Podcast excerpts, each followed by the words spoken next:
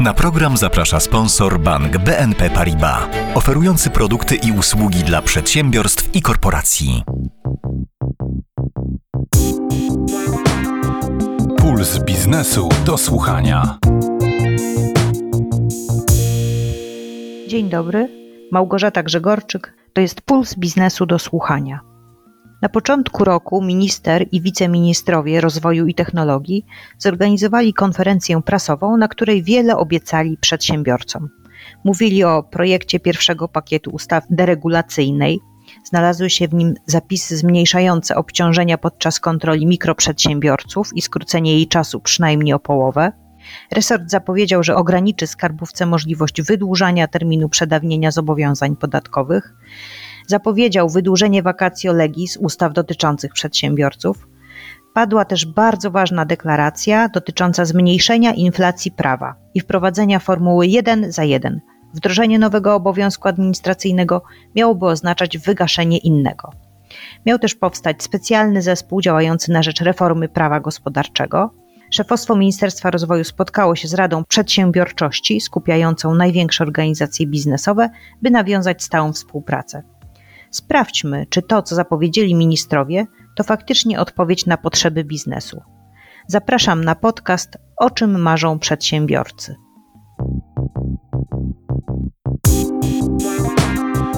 Puls biznesu do słuchania.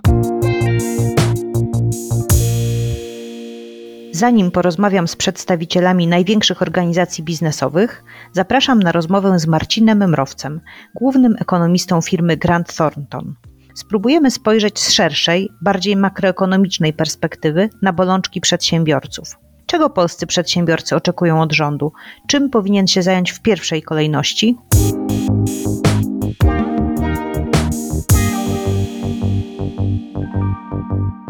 Moim zdaniem przedsiębiorcy oczekują rzeczy specyficznych dla siebie jako dla przedsiębiorców, o tym powiem w dalszej części. Natomiast wydaje mi się, że przedsiębiorcy znacznie lepiej przeczuwają i też oczekują to, czego oczekujemy my wszyscy jako obywatele. I ja jako makroekonomista, osoba, która analizuje gospodarkę od wielu lat właśnie na poziomie makro, mam taki pierwszy postulat i temat, który wydaje mi się powinien być szerzej dyskutowany, a jakoś nie jest, to jest to, jaką mamy skalę nierównowagi finansów publicznych, to jest to, jak wielki mamy deficyt. I już tłumaczę, czym to, mm, po pierwsze, jakie tutaj są skale i proporcje, a po drugie, czym to nam grozi, dlatego że na poziomie takim teoretycznym nierównowaga finansów publicznych brzmi dosyć nudnie i część słuchaczy może już chcieć wyłączać mm, naszą rozmowę, ale proszę jeszcze chwilę się powstrzymać. To, o czym nie dyskutujemy, a powinniśmy mocno dyskutować, to jest to, jak wielki deficyt, jak wielką skalę potrzeb pożyczkowych przewidziano na rok 2024 jeszcze przez poprzedni rząd. Poprzedni rząd założył, że w tym roku będziemy się musieli zadłużyć 334 miliardy złotych. Nowy rząd, kiedy przyszedł i pewne rzeczy musiał urealnić, to okazuje się, że to będzie w granicach 350 albo 360 miliardów złotych. I to jest właśnie skala wzrostu potrzeb pożyczkowych w przyszłym roku. Ja posługuję się tym pojęciem, a nie pojęciem deficytu w sposób zamierzony, dlatego że niestety to pojęcie deficytu zostało u nas bardzo mocno zawężone. Ono nie pokazuje całości finansów publicznych. Natomiast jeżeli sobie uzmysłowimy, że w, roku 2024 musimy prawie codziennie zadłużać się na 1 miliard złotych, no to to jest poważna sprawa, która dotykać nas będzie wszystkich. Natomiast myślę, że przedsiębiorcy jako pierwsi to czują, dlatego że oni wiedzą, że jeżeli rząd wydaje więcej niż ma wpływów podatkowych, no to wcześniej czy później zapuka do nich po pieniądze. Więc odpowiadając wprost na Pani pytanie, wydaje mi się, że przedsiębiorcy, podobnie jak reszta, no powiedzmy nieco bardziej uświadomionych ekonomicznie obywateli, oczekuje tego, żebyśmy nie szli już w tak wysokie deficyty, w tak wysokie rozdawnictwo, dlatego że po prostu nie mamy tych pieniędzy, zwiększamy zadłużenie. Przypomnę, że zadłużenie w tym roku przekroczy poziom 2 bilionów złotych, czyli 2000 miliardów złotych. Musimy od tego płacić odsetki. Za chwilę, kiedy te obligacje, które były emitowane po niższych rentownościach, będą musiały być rolowane, te koszty przekroczą nam 100 miliardów złotych. Natomiast przypomnę tylko, że planowane na ten rok wpływy z podatku CIT, czyli tego podatku, na który przedsiębiorcy się składają przez cały rok w całej Polsce, planowane w, w budżecie na ten rok wpływy z podatku CIT to jest 78 miliardów złotych. Prawdopodobnie może trochę niższą, ale podobną kwotę wydamy w tym roku na odsetki, ale zadłużymy się dodatkowo i im bardziej się będziemy zadłużać, tym większy tutaj będzie dla nas ciężar. Także ja myślę, że to jest pierwsza rzecz na poziomie makroekonomicznym, której przedsiębiorcy by od nowego rządu oczekiwali. A jak już y, rząd rozwiąże problem dziury budżetowej, to jaka jest następna ważna dla gospodarki sprawa? Ja myślę, że ważną sprawą jest uporządkowanie kwestii wywołanych no przede wszystkim przez tak zwany Polski Ład, który y, zrobił wiele złego na polu regulacyjnym. Mamy cały czas wiele przepisów niejasnych, które wymagają albo doprecyzowania, albo po prostu wyrzucenia z porządku prawnego. No i wreszcie mamy duże pytanie dotyczące tej y, składki zdrowotnej, która bardzo mocno dociąża przedsiębiorców, przede wszystkim te mniejsze przedsiębiorstwa i jest to dla nich bardzo duże wyzwanie. Tutaj mieliśmy w trakcie kampanii wyborczej różnego rodzaju deklaracje, włącznie z deklaracjami, że to będzie cofnięte do stanu sprzed Polskiego Ładu. Ja nie jestem pewien, czy w kontekście tego, co do tej pory powiedziałem, w kontekście tego, jak wysoki jest deficyt, to jest do zrobienia w całości i przywrócenie takiego stanu dokładnie, jak był przed wprowadzeniem Polskiego Ładu. Natomiast no, tu jest pole do dyskusji, tu jest moim zdaniem duże pytanie nie tylko dla tych przedsiębior no, przedsiębiorców, których to do, dotyka, no przede wszystkim dla nich, ale wszyscy w Polsce przedsiębiorcy mali i średni są bardzo mocno dociążani tą składką. No i tu jest pytanie, czy nie można by wypracować jakiegoś modelu pośredniego, takiego, który no, ze względów finansowych nie jesteśmy w stanie prawdopodobnie wrócić do modelu, który był wcześniej, ale jakiś model pośredni, który zdejmowałby znaczną część tego ciężaru przede wszystkim dla tych najmniejszych przedsiębiorców. Czy coś jeszcze poza składkami? Generalnie rzecz biorąc, istotną kwestią dla nas, jako dla gospodarki, no ale to mają robić przedsiębiorcy, to jest kwestia inwestycji. I tutaj znowu, patrząc z punktu widzenia makro, dane są niepokojące, dlatego że jeżeli spojrzymy na stopę inwestycji w naszej gospodarce, ostatnie dane pokazują, że to jest około 18% PKB, jest to jedna z najniższych stóp inwestycji w całej Unii Europejskiej. Niestety nie dotyczy to tylko ostatnich danych ostatniego roku czy ostatnich dwóch lat. Jeżeli byśmy popatrzyli na te statystyki dla Polski, to my od wielu, wielu lat plasujemy się bardzo nisko, jeżeli chodzi o to, ile inwestujemy jako gospodarka. No i to jest bardzo niepokojące, dlatego że na dłuższą metę nie jesteśmy w stanie rosnąć dynamicznie, nie inwestując a w tym momencie nasze inwestycje są wyższe w całej Unii Europejskiej tylko od inwestycji greckich, oczywiście przeliczając to jako odsetek PKB. Jest to duże wyzwanie dla nas wszystkich, dla gospodarki, dla rządu, dla, dla przyszłych dochodów budżetowych, ale przede wszystkim dotyka to przedsiębiorców i moim zdaniem ten temat, którym rząd powinien się zająć, to jest dokładna diagnoza przyczyn takiego stanu rzeczy. Tutaj ekonomiści prowadzą dyskusję od wielu lat, nie będziemy wchodzić w te wszystkie wątki, natomiast obraz tego, dlaczego te inwestycje w Polsce są tak, nie, tak niewielkie, nie jest w pełni jasny. Natomiast są pewne kroki, które wiemy, że na pewno by tym inwestycjom pomogły i to można robić od razu, bo to jest dosyć oczywiste i wychodzi z wielu badań na przestrzeni wielu lat, między innymi z kwartalnych badań Narodowego Banku Polskiego. To jest kwestia niepewności regulacyjnej. Więc myślę, że taki istotny postulat dla rządu to jest uspokojenie frontu regulacyjnego, zapewnienie rzetelnych konsultacji propozycji zmian legislacyjnych, poważne podejście do oceny skutków regulacji, coś co jest wymagane przy każdej nowej regulacji, ale niestety było po macoszemu traktowane w tych ostatnich latach, oraz zapewnienie odpowiedniego czasu zarówno na same konsultacje, jak i na późniejsze przygotowanie się tych podmiotów do wprowadzanych zmian, czyli tak zwane vacatio legis. To na pewno pomoże, to można robić i to, co cieszy, to jest to, że w deklaracji programowej nowej koalicji zapisy no, zbieżne z tym, o czym tutaj mówimy, pojawiły się, więc teraz trzeba trzymać kciuki, żeby jak najszybciej to zostało wdrożone. A jak już prawo w Polsce się będzie zmieniać w cywilizowany sposób, będą konsultacje, będzie odpowiednio długie vacatio legis, to czy są jeszcze jakieś konkretne przepisy, które są szczególnie ważne dla firm? Myślę, że trudno byłoby mi te przepisy wskazać tak bezpośrednio, zapewne w różnych branżach, w różnych obszarach gospodarki to jest różnie. Natomiast moim zdaniem to, co tutaj jest wspólnym mianownikiem dla wszystkich przedsiębiorców, to jest to, żebyśmy zapewnili spójność i przewidywalność procesu stanowienia prawa. O to, chodziłoby o to, aby to prawo było jak najbardziej stabilne i jak najmniej się zmieniało. Natomiast kiedy się już musi zmieniać, no wiemy, że nie jesteśmy w stanie go zamrozić na, na dłuższą metę, świat się zmienia, musimy się do, dostosowywać, żeby przedsiębiorcy mieli ten komfort, że to będzie robione w sposób przewidywalny, że będzie zapewniona jakość tego prawa, czyli na przykład ta rzetelna ocena skutków regulacji, o czym mówiłem, szeroki dialog, konsultacje publiczne, konsultacje z zainteresowanymi, wysłuchiwanie tych racji, ważenie tych racji, a nie tylko odbywanie tego na zasadzie mm, takiej formalno-prawnej. Musi być zapewniony czas na dostosowanie się do tych zmian, które będą wprowadzane. I coś, czego do tej pory u nas brakowało, a co moim zdaniem powinniśmy coraz mocniej postulować, to jest kwestia monitoringu i wniosków z regulacji, które już zostały wprowadzone. Czyli nie tylko wprowadzamy regulacje i pozwolimy jej sobie żyć swoim życiem i potem już tak naprawdę ustawodawca nie interesuje się tym, czy ta regulacja dobrze działa, źle działa, jakie robi problemy. Regulacja wraca na warsztat ustawodawcy, kiedy już problemy są jakoś bardzo poważne. Natomiast myślę, że powinniśmy wypracować taki proces, żeby po roku, po dwóch, po trzech po prostu wracać do pewnych regulacji, zastanawiać się, czy one działają tak, jak tego chcieliśmy, czy nie działają, czy należy je utrzymać, czy należy je zmienić, czy może całkowicie wyeliminować, żeby to po prostu było racjonalne i żeby na każdym etapie zastanawiać się, czy regulacja spełnia stawiane przed nią zadania. Tego na pewno brakuje. No to jeszcze tak na koniec takie pytanie do ekonomisty. Gdyby złota rybka panu powiedziała, że spełni jedno pana życzenie od rządu, nawet jeśli się wydaje nierealne, to co by to było? Czy mogą być dwa życzenia albo trzy, bo w bajce były chyba trzy życzenia. Niech będą trzy.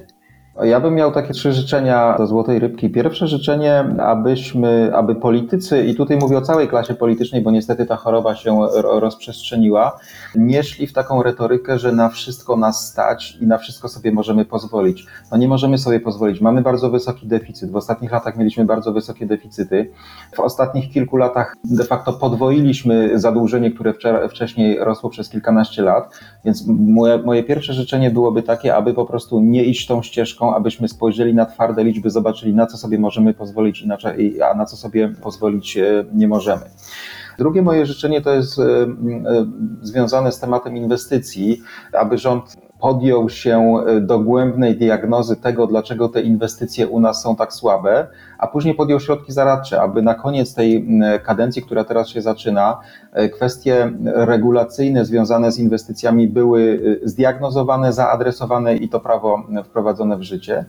No i wreszcie trzecie życzenie dla przedsiębiorców, ale dla nas wszystkich to jest to, żebyśmy dopracowali się nowego systemu podatkowego, czy też podatkowo-składkowego, bo część podatków ostatnio były nazywane składkami, ale cały czas to są podatki, abyśmy dopracowali się nowego, racjonalnego, prostego do obsługi i zrozumiałego y, systemu podatkowego. I tutaj, gdyby szukać wzorców, nie musimy rozglądać się bardzo daleko. Jeżeli spojrzymy na kraje Pribałtyki, szczególnie Estonia ma bardzo, bardzo ciekawy system podatkowy, ale też nasi południowi sąsiedzi, Czesi, Słowacy mają pewne rozwiązania, nad którymi warto, abyśmy się im przyjrzeli.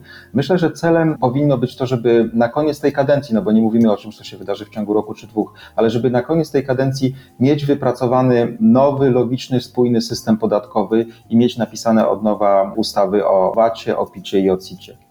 Bardzo panu dziękuję za rozmowę. Naszym gościem był pan Marcin Mrowiec, główny ekonomista firmy doradczej Grant Thornton.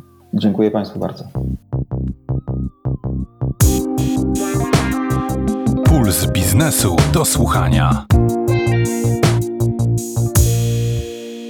Po spojrzeniu z lotu ptaka przejdźmy do konkretów. O oczekiwania biznesu zapytam najpierw Macieja Wituckiego, prezydenta Konfederacji Lewiatan. Najpierw porozmawiamy o tym, co poprzedni rząd zrobił dla przedsiębiorców dobrego, a co złego.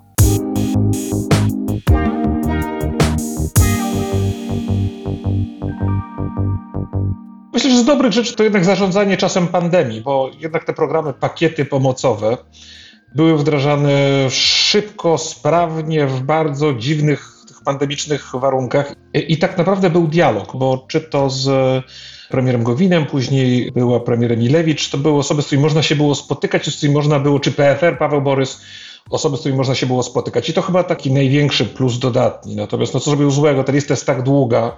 Przede wszystkim podważył zaufanie do robienia biznesu w Polsce i te spadające prywatne inwestycje, one nie były w stanie kompensować tego, że zagraniczni inwestorzy wciąż przyjeżdżali, więc e, polscy przedsiębiorcy tracili wiarę w przyszłość. No, dwa miesiące przed wyborami dwie trzecie członków Lewiatana mówiło, że ciemno, czarno widzi przyszłość swoich e, firm, a już na końcu października ubiegłego roku, czyli dwa tygodnie po wyborach, ta tendencja się natychmiast odwróciła. Także kwestia takiego e, załamania zaufania do, do państwa, tej niestabilności regulacyjnej, to było to, co powstrzymywało inwestycje i to było bardzo złe dla Polski. Oczywiście mógł to rozbijać na polski ład, na, na różne leks specjalne i różne specjalne podatki wprowadzane, no ale, ale generalnie chodziło o niestety erozję zaufania do systemu państwa podatkowego i otoczenia biznesowego. A jakie są oczekiwania wobec obecnego rządu? No, minimalne oczekiwania to są, ja czasami mawiam, żeby naprawdę nie robił takich działań jak te właśnie wymienione tutaj wcześniej polskie łady, czyli jakby nawet nie pomaganie nam na siłę będzie lepsze niż, y, niż to, co działo się w ostatnich ośmiu latach. Natomiast tak już naprawdę, no wydarzyły się już pierwsze rzeczy, no odblokowanie KPO. To jest jednak informacja o tym, że te pieniądze do nas dotrą i to jest taki pierwszy duży, ważny punkt. W ogóle odbudowanie też nastroju. Biznes to są inwestycje, a inwestycje to jest zaufanie i to, że odwróciła się tendencja, że teraz dwie trzecie przedsiębiorców, członków Lewiatana mówi, widzimy pozytywnie przyszłość naszych firm, no to już tylko to będzie powodowało i powoduje, że firmy prywatne będą inwestowały i to jest bardzo ważna rzecz. Oczywiście my czekamy na te wszystkie zmiany legislacyjne, które gdzieś nam obiecywano, że po to, żeby one się wcześniej czy później wydarzyły, ale powiedziałbym z grubych rzeczy, to chyba tak naprawdę przewidywalność systemu prawnego to jest jedna rzecz, a druga niewątpliwie to jest dostarczenie nam energii. I to tej energii w znaczeniu dosłownym zielonej, dostępnej i nie za drogiej. Czyli nie ma żadnej rzeczy, która pana rozczarowała od wyborów październikowych?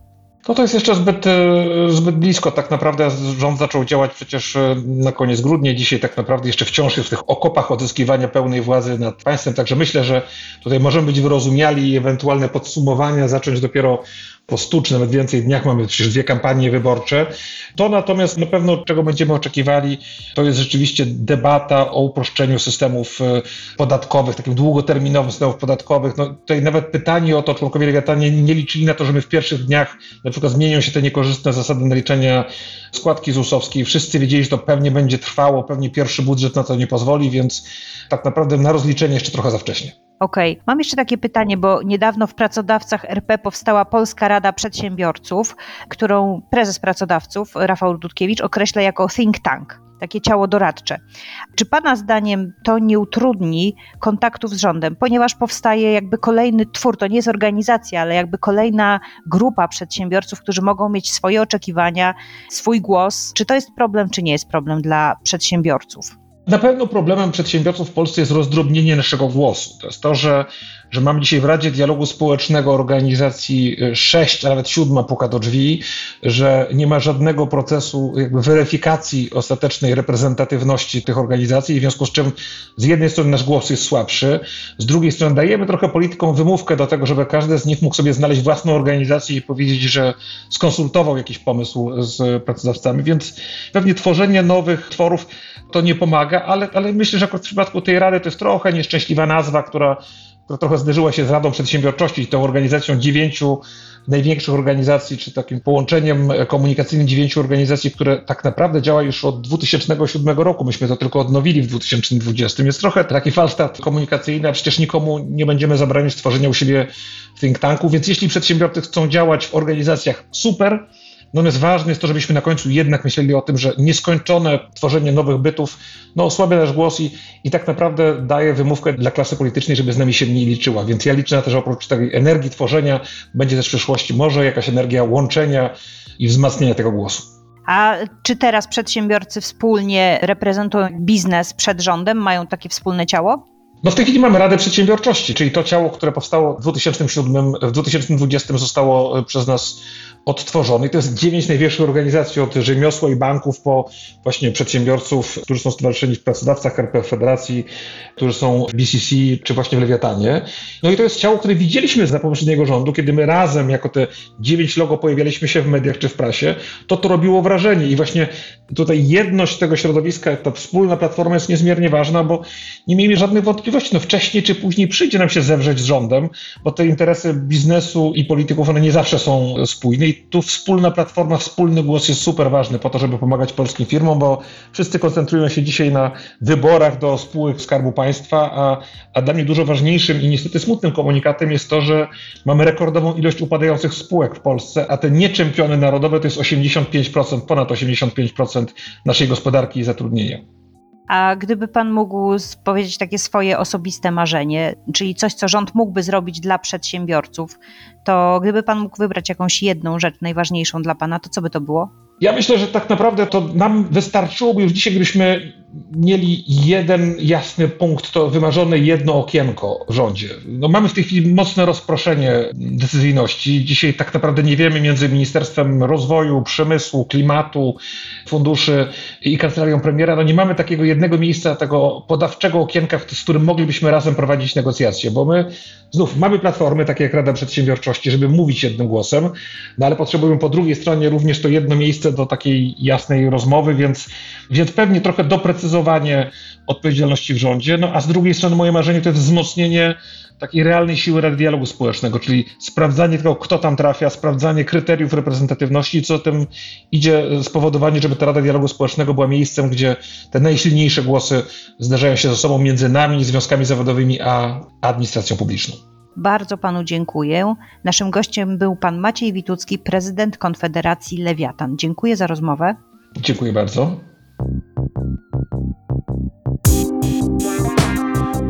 Puls biznesu do słuchania. W rozmowie z Maciejem Wituckim wspomnieliśmy o Polskiej Radzie Przedsiębiorców, powołanej w pracodawcach RP. Wywołaliśmy więc do tablicy prezesa tej organizacji Rafała Dudkiewicza. Rozmowę z nim zaczęłam jednak od pytania, czego polscy przedsiębiorcy oczekują od rządu.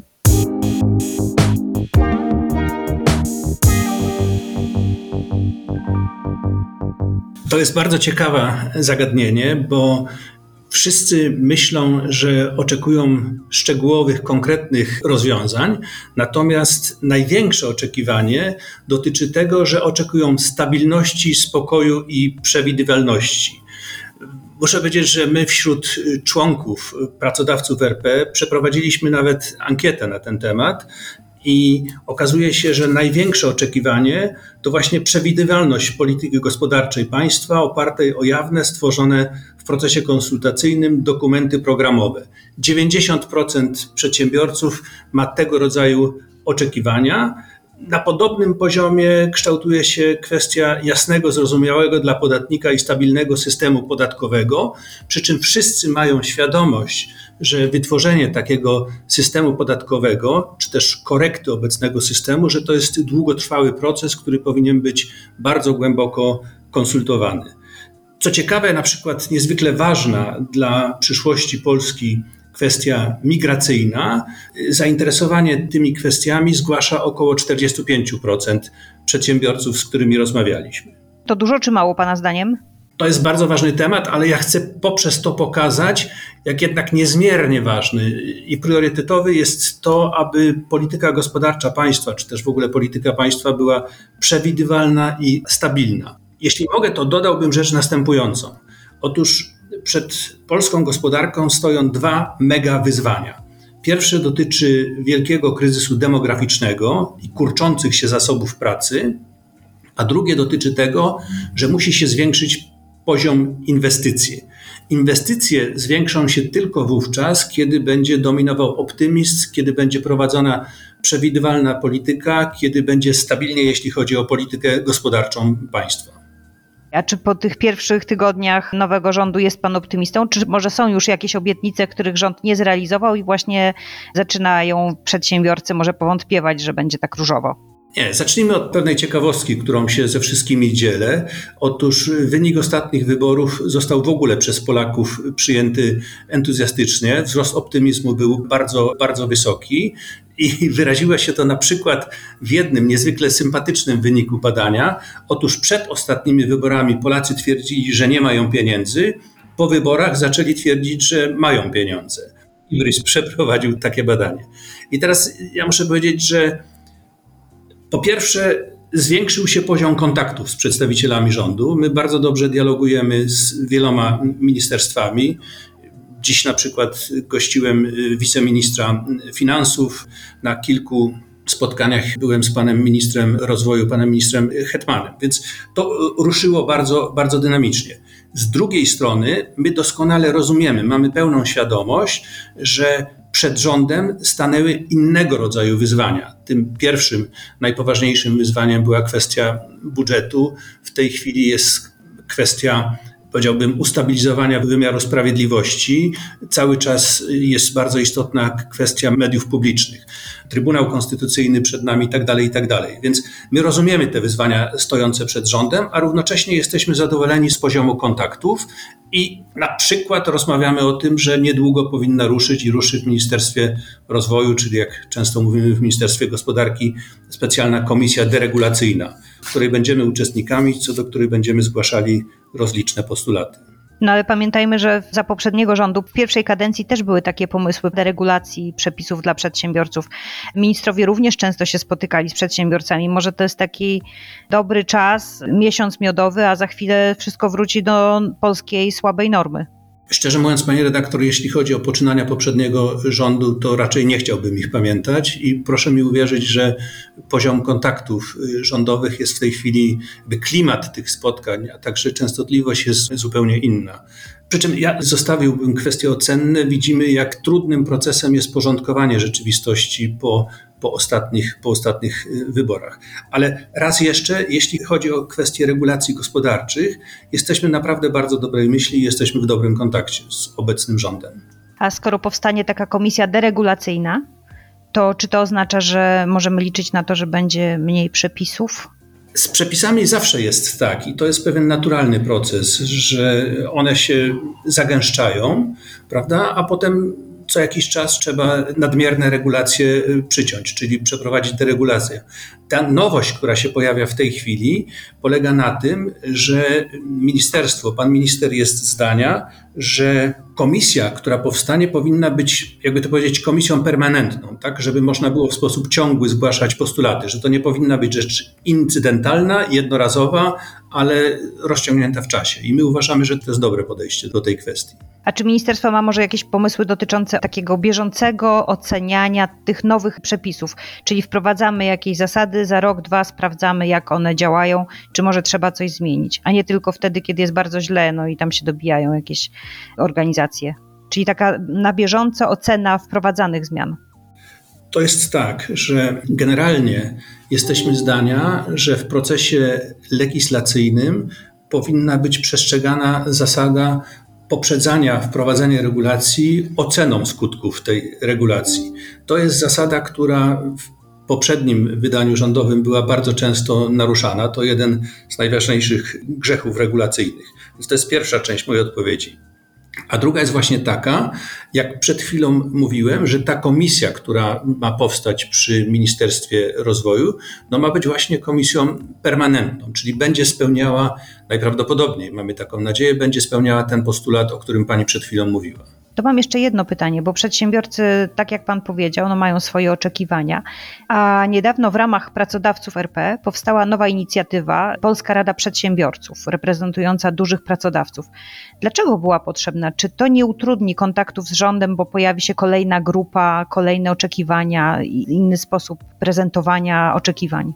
Po pierwsze, zacznijmy od tego, że na inicjacyjnym posiedzeniu tego think tanku byli obecni przedstawiciele polskiego rządu. Był między innymi pan minister Hetman, byli też szefowie zarówno senackiej, jak i sejmowej Komisji Gospodarki. Więc myślę, że kontakt jest od początku kontaktem bardzo, bardzo dobrym. Po drugie, no, w ramach pracodawców RP, tak jak i w ramach innych y, organizacji pracodawców, działają firmy o różnego rodzaju DNA. Jest w tej chwili już ustabilizowany polski biznes, który chce móc artykułować swoje potrzeby albo rozmawiać o swoich problemach. Rzeczą, która na przykład bardzo wyraziście charakteryzuje dużych polskich przedsiębiorców, jest to, że w odróżnieniu od międzynarodowych koncernów działających w Polsce, polscy przedsiębiorcy szukają możliwości eksportowych. Tak, rozwój zagraniczny jest jedną z kwestii, która ich bardzo, bardzo interesuje. Ale raz jeszcze mamy do czynienia z pewnym think tankiem, który będzie penetrował rzeczywistość związaną z polską przedsiębiorczością i w dialogu z polskim legislatorem, z rządem polskim, będzie usiłował, jakby to powiedzieć, czynić postępy dla dobra przedsiębiorczości i gospodarki w Polsce w ogóle. Mam jeszcze takie jedno pytanie na koniec. Gdyby pan miał złotą rybkę, która spełni pana jedno marzenie, dotyczące tego, co polski rząd może zrobić dla przedsiębiorców. To co by to było? No to raz jeszcze przypominałbym Clintona, który mówił gospodarka i nie dodam tutaj słowa głupcze, bo moim zdaniem w tej chwili rozumiemy, że gospodarka jest najważniejsza. To jest jedyne źródło pieniądza, jakie znamy. Więc klimat dla przedsiębiorczości, stabilność reguł, poszukiwanie optymizmu, tak aby zwiększyć poziom inwestycji w Polsce. Bardzo panu dziękuję. Naszym gościem był pan Rafał Dudkiewicz, prezes pracodawców RP. Dziękuję bardzo.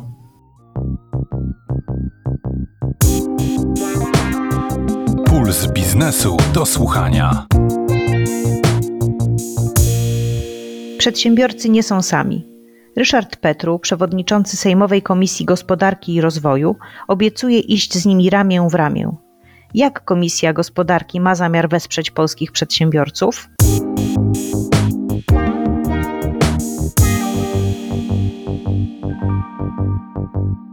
Mieliśmy już spotkanie z polskimi przedsiębiorcami na samym początku prac komisji. Oni przedstawili swoje postulaty. Dostałem bardzo wiele różnego rodzaju postulatów od poszczególnych zrzeszeń przedsiębiorców branżowych.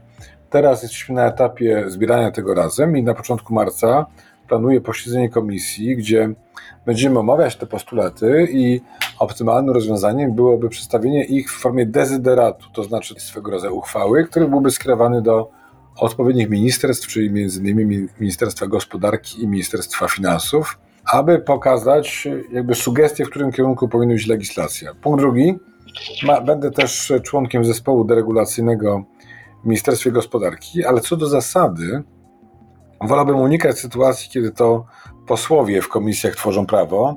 Od tego jest rząd, mają dużo większe możliwości niż Sejm do tworzenia dobrej legislacji. Stąd też naszą rolą jest taka miękka presja oddolna, uwzględniająca postulaty, a potem wypracowanie z ministerstwami działań zmierzających ku poprawie warunków funkcjonowania w dwóch obszarach. W pierwszym, oczywiście, niższe obciążenia podatkowe, chociażby składka zdrowotna, a drugim uproszczenia rozumiane jako uproszczenia niekosztowne, takie, które powodują, że przedsiębiorca przestaje być potencjalnym przestępcą, tak to postrzegane jest dzisiaj głównie przez Urząd Skarbowy, a staje się jakby partnerem do robienia biznesu. Wiem, że to łatwo brzmi, ale już sama zmiana postawy KAS-u, czyli Krajowej Administracji Skarbowej, w tym zakresie dużo by zmieniła. A tych postulatów od przedsiębiorców było, nie wiem, dziesiątki, setki? Raczej dziesiątki. I teraz tak, to trzeba by wyważyć pomiędzy postulatami branżowymi, bo są takie postulaty branżowe, które dla jednej branży powodują istotne ułatwienie, dla innej z kolei może to się przerodzić w utrudnienie. Stąd też, mogę powiedzieć, na to trzeba całościowo spojrzeć i to będzie robiła komisja, a potem wraz z rządem będziemy to wypracowywać. A czy taka metoda właśnie współpracy, czyli że komisja sugeruje rządowi miękko, jakby pokazuje, co można by zrobić, to jest nowość w polskim prawie? W tworzeniu polskich przepisów? Zapewne tak. Dotychczas było tak, że to jednak rząd narzucał, a potem posłowie robili to, co rząd chciał. Mamy demokratyczny rząd, który składa się z kilku ugrupowań. Musimy oczywiście brać pod uwagę również inne wrażliwości niż tylko moją liberalną, ale bez wątpienia nawet w komisji mam wrażenie, że jest przekonanie, że przedsiębiorcom trzeba użyć. Uwaga, nawet mówią to przedstawiciele PiSu. Ja bym to nawet utrzymał. Zobaczymy oczywiście w praktyce, jak to będzie wyglądać, bo deklaracje deklaracjami, a potem trzeba będzie pewne ustawy przyjmować. A z tych zadań, które pan jakby widział, tych postulatów, tak jak pan powiedział, no, rząd jest demokratyczny, tutaj trzeba się dogadywać, ale które pan osobiście, pan liberał uważa za najważniejsze? Wie państwo, dla mnie są dwa elementy, upraszczając.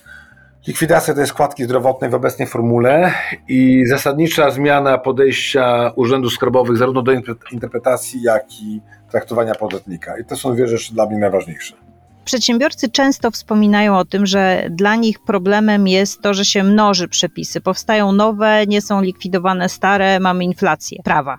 A czy pan by mógł może zadeklarować, że nie będzie czegoś takiego, że jak będą powstawały jakieś nowe przepisy, to inne będą likwidowane? Można coś takiego zrobić? Chcę zadeklarować takie podejście. Ja tego nie mogę obiecać w pełni, bo nie jestem w pełni odpowiedzialny za to, co się dzieje na poziomie rządu. Natomiast mogę obiecać też brak jakiejś takiej biegunki legislacyjnej. Stąd też lepiej robić pewne rzeczy powoli, z większą liczbą konsultacji, co może stwarzać wrażenie przedłużającego się procesu, małej skuteczności, ale z drugiej strony daje to możliwość takiego oddechu legislacyjnego i przemyślanych działań, innych niż szaleństwo Polskiego Ładu na przykład. to kiedy możemy się spodziewać pierwszych takich mm, działań, informacji? Wiem, że wszystko musi trwać, właśnie tak jak pan powiedział. W marcu planuję, oczywiście nie mam pewności, czy cała komisja przyjmie te postulaty, ale dezyderat jest formą e, miękkiej presji ze strony Sejmu na władzę wykonawczą, jaką jest rząd. W związku z tym władza wykonawcza nie wszystko musi przyjmować, ale innej formy jakby komunikacji w tym momencie nie widzę, bo nieformalne rozmowy są nieformalnymi rozmowami, ale przedsiębiorcy, Polacy, wyborcy oczekują od nas nie tylko rozliczenia PiSu, ale również zmian na lepsze i to trzeba im dać. Liczy pan na to, że Komisja Gospodarki będzie mieć dużo pracy? To nie chodzi o dużo, tylko żeby była dobra praca. W związku z tym nie zawsze dużo jest dobrze. Wolamy się skoncentrować na rzeczach najważniejszych. Jutro mamy akurat posiedzenie komisji, które rozpatrzy sprawozdanie za 2022 rok Urzędu Ochrony Konkurencji i Konsumentów i wydaje mi się, że to jest bardzo ważne z punktu widzenia gospodarki, żeby ten urząd działał i żeby nie dochodziło do sytuacji, w których monopol państwowy w postaci Orlenu podwyższa ceny i zawyżeje, powodując uszczuplenie budżetów domowych Polaków. I kolejne dni też są zaplanowane podobne sprawy? Mamy też podkomisje, które rozpoczynają pracę w przyszłym tygodniu przedsiębiorczości, konkurencji i gospodarki ogólnie. One będą działać równolegle. Natomiast praca komisji to jest jedno, a skutki jest drugie. I ja rozumiem, że Polacy oczekują nie tyle procesu, co my robimy, tylko efektów tego procesu. I chciałem zadeklarować, że rozpoczynamy to poprzez miękką presję, oczekując, że w perspektywie kilku miesięcy nastąpią propozycje legislacyjne, włącznie ze zmianami tej legislacji w kierunku promocji przedsiębiorczości, a nie dobijania polskich przedsiębiorców. A jak miękka presja nie pomoże? To wtedy będziemy rozważać zgłaszanie postulatów przez komisję, ale to na razie nie jesteśmy na tym etapie. Bardzo panu dziękuję za rozmowę. Naszym gościem był pan Ryszard Petru, przewodniczący Sejmowej Komisji Gospodarki i Rozwoju. Dziękuję bardzo.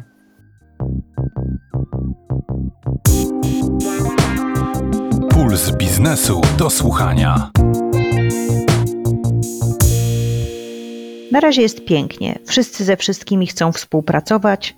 Miesiąc miodowy trwa. Za jakiś czas wrócę do tematu i znowu zapytam o oczekiwania, ale także o efekty, rozczarowania i kwestie sporne, bo na pewno będą. Bardzo dziękuję za wysłuchanie podcastu O czym marzą przedsiębiorcy. Wszystkie odcinki Pulsu Biznesu do słuchania znajdziecie na stronie pb.pl oraz w aplikacjach podcastowych. A za tydzień Marcel Zatoński sprawdzi, jak opłata cukrowa zamieszała na rynku napojów. To już wszystko na dziś.